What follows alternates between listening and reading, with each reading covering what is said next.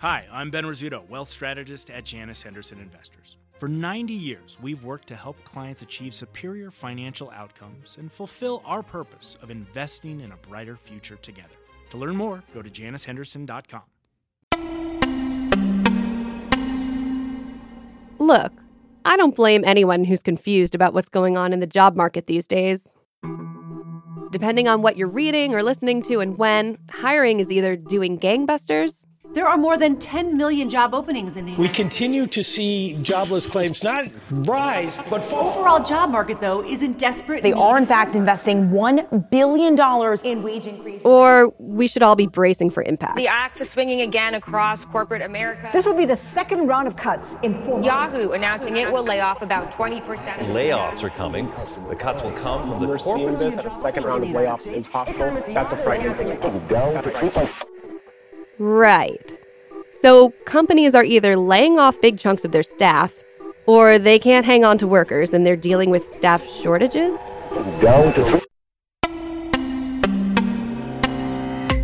I'm Erin Delmore, and this is As We Work from the Wall Street Journal. And we're here to cut through the static. If you're confused, that's totally fair. This is really confusing. Take it from Sarah Chaney Cambon from the Wall Street Journal's economics team.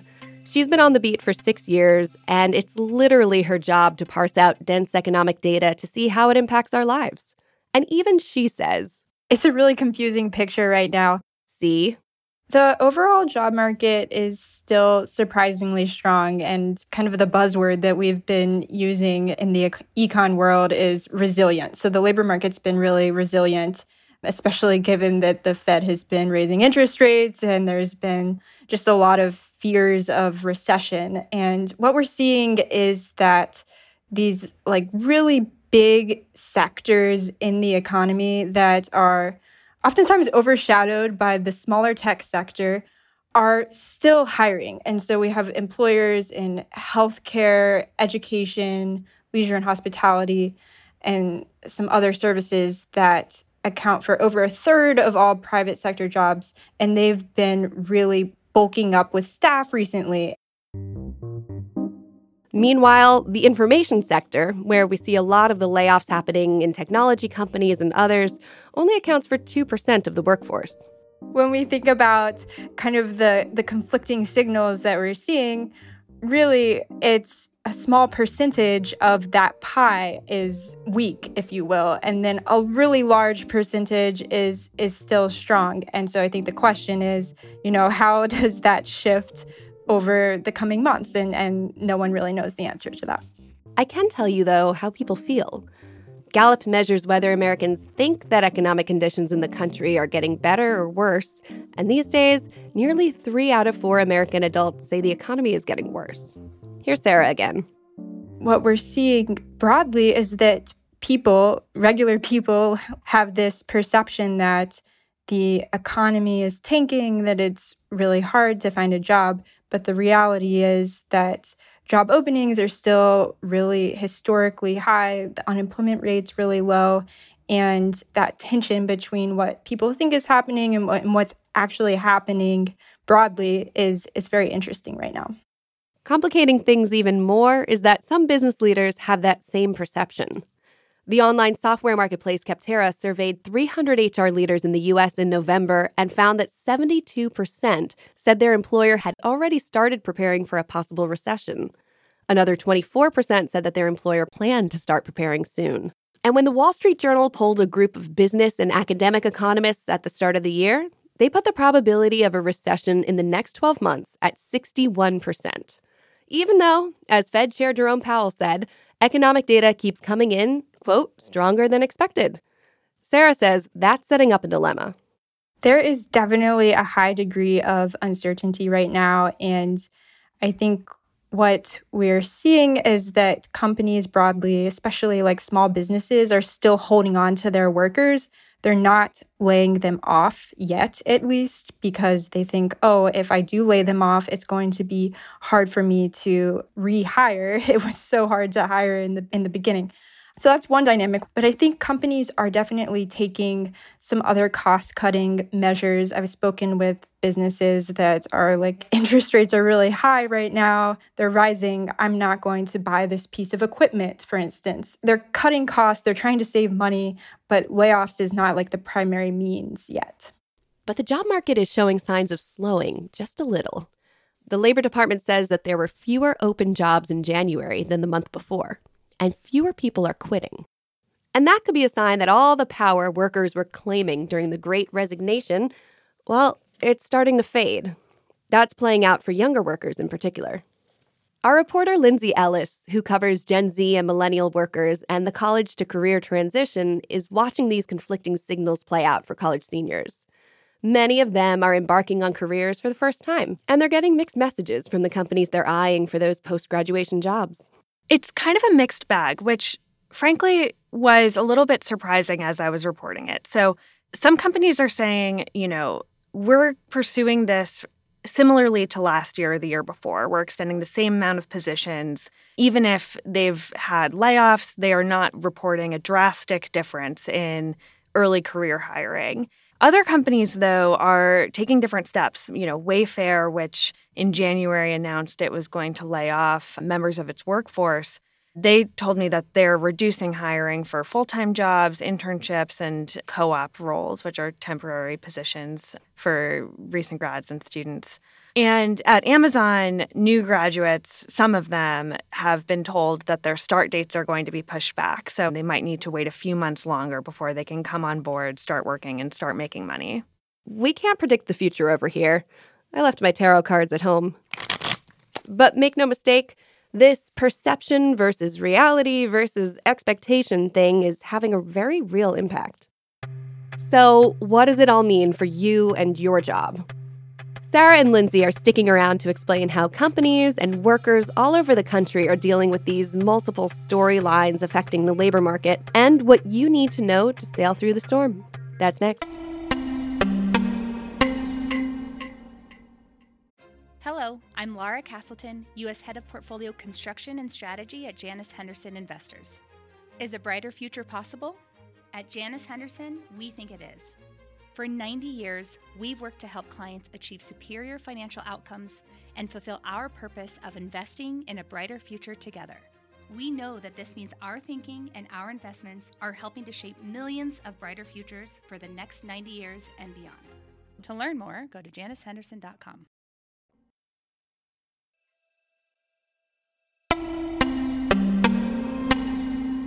If we were having this conversation in 2022, the three of us would be sitting around the table talking about how people are giving up their jobs, taking their time to look for a new one, maybe taking some time off while they look for a new one.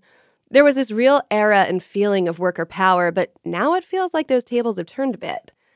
So, do workers feel like they've gone from holding all the cards last year to being more cautious this year? Sarah, what do you see? We have definitely seen that workers are less confident now than they were a year or so ago when they had all the power.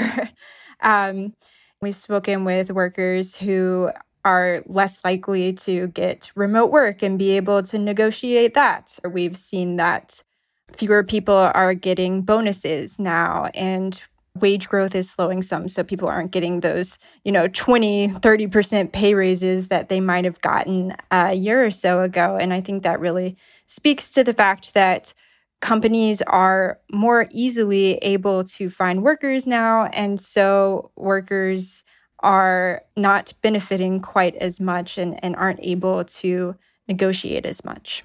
And Lindsay, when you talk to workers, especially younger people who are in the workforce for the first time, are they picking up on any of this? Are, are you sensing some hesitation, some anxiety, some feelings around this moment? Oh my goodness, yes. So I have been talking to seniors, members of the class of 2023, so college seniors, not sort of, you know, seniors in life. And they are approaching this spring with a lot of anxiety. I mean, in some cases, many of these people haven't applied for a full time position before. And so it's hard, I think, for some of them to square how much of applying to dozens of companies and not hearing back is normal, and how much of that is a factor of what's happening in the broader economy that all of us are keeping an eye on. You know, I talked to one student who's studying economics, and in the fall, he really was, like any good economics student, looking at some of the broader trends, interest rates, you know, statements from the Federal Reserve, and was just applying to countless positions, and he still hasn't found a full time position for after graduation.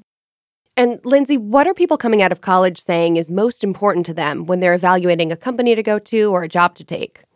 Stability is the name of the game. There's a company called Handshake, and you know, it's an app and tons of college students use it and it's a place that jobs will be posted for at the entry level and they do a lot of surveying of recent graduates and um, college seniors about what they're looking for. In September, the company surveyed the class of 2023, and 84% said job stability would make them more likely wow. to apply for a job. I know it's a huge number. 84. And last year it was pretty high as well. I mean, even in this moment where workers had a lot of power. 73% also cited stability then, but the fact that it went up by more than 10 percentage points year over year, I thought was really striking. You know, I, I spoke with one student, for example, and he got a job offer after his internship last summer. And for college seniors, you know, in the fall, you have the option to re recruit to basically say, okay, I have this offer, but I'm going to throw my resume around and see what else I can get. Um, I know it's certainly not the position I was in when I was in college. No. but, um, but um, ditto. yeah, and he had a good experience at his internship. He thought maybe he might be interested in doing something else, but he realized, given where you know, some of the projections are economically, fears of a recession, you know, yeah. let me just take the offer I have in hand. So I think that's an example of a student who is making a different choice than maybe he otherwise would have given this economic picture. Wow. Sarah, you've been reporting on people who have been unemployed not for a couple of weeks, but for a couple of months, maybe a few months. What are they seeing as they try to work their way back into the job market right now? Yes, I spoke with several workers, kind of more in white collar industries like tech or HR. And after they lost their jobs, they were really struggling to find new jobs. And I think that speaks to how the economy is very complex. It's not all rosy. And there are sectors in particular that are pulling back a lot on hiring. We see that in some of the, the job postings data we look at from sites like Indeed, the hiring site. Software development jobs are down a ton from a year ago. So if you lose your job, and we know a lot of people, especially in tech, are because we see the headlines, then it can be really hard to find a new one. So, looking ahead, what are the indicators that each of you is looking out for as we move through these next few weeks and these next few months? So, at a very basic level, colleges submit sort of employment outcomes or first destination outcomes, which they collect through survey data from students uh, in the stretch after graduation. And so um, I'm going to be kind of taking a pulse from these institutions and hearing what they're hearing from their alums, recent grads, but that won't be until after graduation. Other things that I'm going to keep an eye out for, and I have no indication that more or less of this is going to be happening than a typical year. But in 2020, one storyline that just dominated was internship offers and full time offers for new graduates that were revoked after they were extended. And so, one thing I'm going to have an eye out for is whether that happens again this year. Um, one college administrator I talked to when I was asking what his pulse was on hiring for his students one of the first things he said was this is not 2020 and it's not like all of these companies are cutting programs or you know canceling offers. And um, so it raises the question for me as a reporter if that does happen what sectors would it be for and and how might that play out? Totally. Sarah how about you?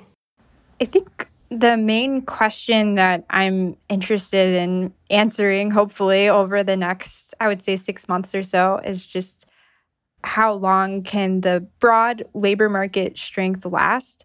And to do that, I'm asking companies when I talk to them, how close to fully staffed are you? Especially these restaurants and, and healthcare companies that we were uh, speaking with recently, and a lot of them still have jobs to fill. So it's just as they find it easier to hire, it's a question of at what point is it enough? And so I think it, it'll be interesting to see after these companies are staffed up what happens. So, Sarah and Lindsay, how are workers handling all this?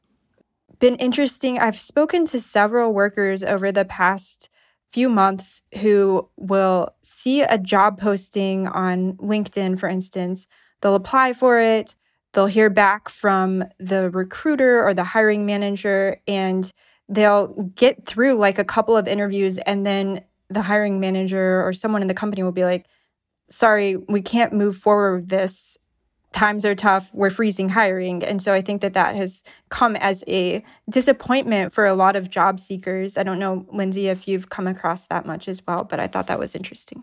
I haven't heard that but that's really really interesting if you're a job seeker are you going to know that there's a hiring freeze at one of the companies that you're applying to is that the kind of thing that companies declare and make public or is it something that's done with a little bit of a softer touch maybe informally behind closed doors I think for a lot of small to medium sized businesses, it's behind closed doors. You know, we're not seeing a press release from a hundred person manufacturer technology company even that is announcing layoffs. So I, I think that also kind of plays into the whole perception versus reality and the, and the confusion that's going around right now in the job market is that most of the headlines we're seeing are from these huge companies. So it's kind of hard to know exactly what's going on with smaller or, or mid sized companies.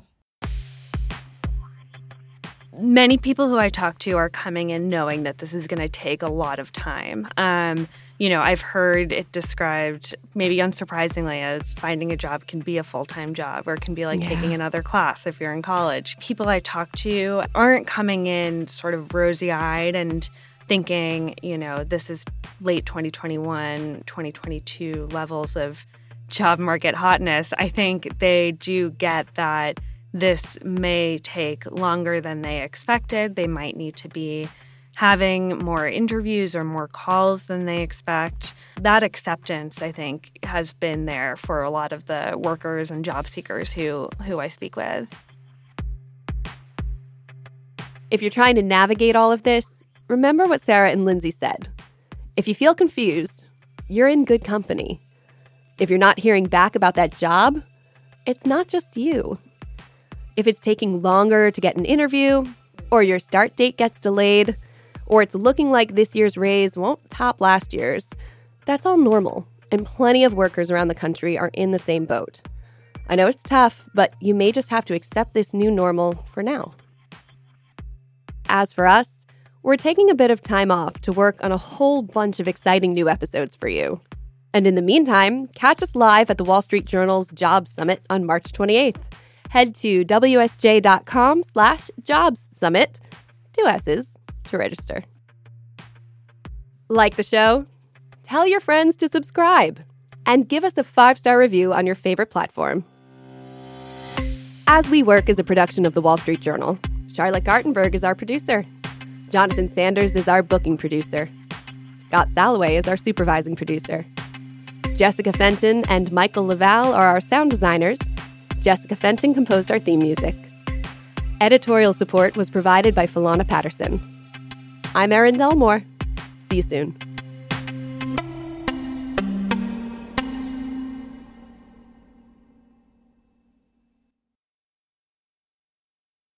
The Claude 3 model family by Anthropic is your one stop shop for enterprise AI. Haiku is lightning fast and cost effective. Sonnet strikes the perfect balance between skills and speed. And Opus sets new industry benchmarks for intelligence. Learn more at anthropic.com/claude.